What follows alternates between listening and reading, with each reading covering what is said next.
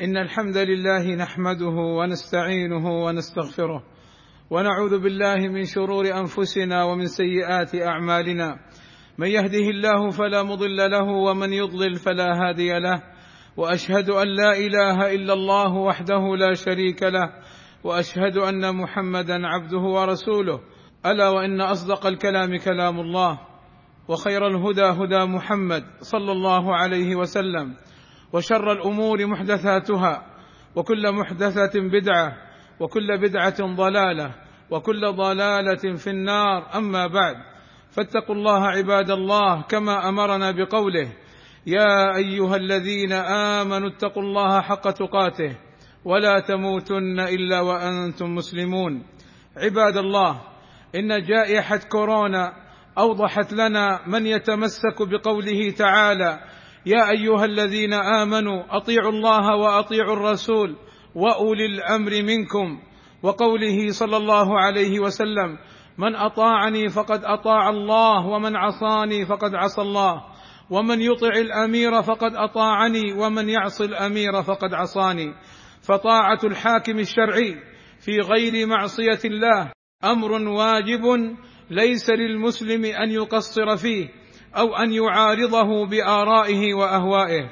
وليس للمسلم أن يسمع لأصوات أناس مجهولين في المجتمع أو ليس لهم الأمر ممن يهون من أمر الاحترازات من جائحة كورونا.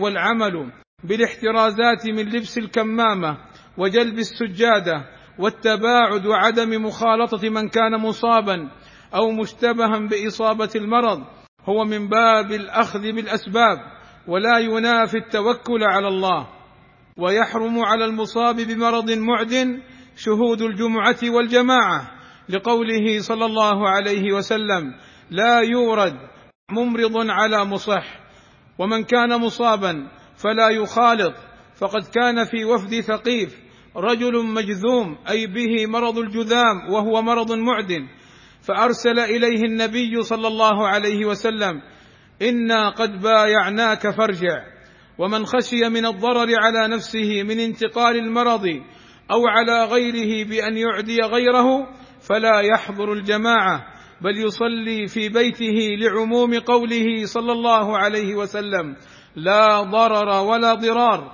فالواجب الاحتراز من الأمراض المعدية فقد ينتقل المرض بقدر الله ومشيئته. فقول بعض الناس هداه الله للصواب حين تقول له خذ بالأسباب وتباعد والبس الكمامة يقول لك يا أخي توكل على الله. لا شك أن هذا الكلام غير صحيح فالأخذ بالأسباب لا ينافي التوكل على الله كما أن هذا القول أي توكل على الله مخالف لقوله صلى الله عليه وسلم فر من المجذوم فرارك من الأسد. وقوله صلى الله عليه وسلم إذا سمعتم بالطاعون بأرض فلا تهبطوا وإذا كان بأرض وأنتم بها فلا تفروا منه. فهل رسول الله صلى الله عليه وسلم وحاشاه هل يعلمنا صلى الله عليه وسلم عدم التوكل؟ والله عز وجل يقول فاسألوا أهل الذكر إن كنتم لا تعلمون وأهل العلم بينوا. وجوب الأخذ بالاحترازات من لبس الكمامة والتباعد وعدم المخالطة. وقد أوصت هيئة كبار العلماء الجميع بالتقيد بالتعليمات والتوجيهات والتنظيمات التي تصدر من جهة الاختصاص. واعلموا عباد الله أن الصلاة بالتباعد صحيحة وأن التقارب في الصف لا يجوز فما يظنه بعض الناس من أن الصلاة تبطل بالتباعد هو قول غير صحيح. وما يظنه بعض الناس من أن الصلاة بالتباعد ناقصة الأجر هو قول غير صحيح. بل من يصلي بالتقارب مع جائحة كورونا قد يأثم لمخالفته للأوامر الشرعية الدالة على وجوب السمع والطاعة لولاة الأمر ولما فيه من تعريض نفسه وغيره للوباء والأمراض الفتاكة. أسأل الله أن يوفقني وإياكم لما يحبه ويرضاه وأن يغفر لنا الذنوب والآثام.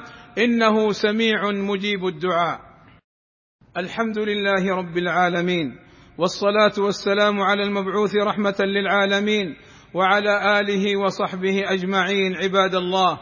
من الاحترازات أخذ اللقاح الأول والثاني والجرعة الثالثة التنشيطية. وهذا أيضا داخل في الأخذ بالأسباب. وهذه اللقاحات تمت بعد دراسات مستفيضة متخصصة أنها دواء وعلاج بإذن الله تعالى لهذا الوباء والمرض.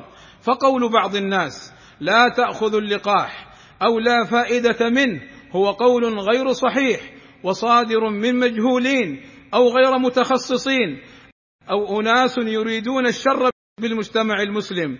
فتوكلوا على الله وخذوا اللقاح فأخذ اللقاح هو عمل بالأسباب وعمل بأمر الله لنا بطاعة ولي الأمر. واحذروا عباد الله من الأخبار المكذوبة التي يراد بها تخويف الناس وتشكيكهم في ولاة أمرهم. فالواجب على الرعية أن تأخذ معلوماتها من مصادرها الموثوقة في الدولة والحذر من الإشاعات المغرضة.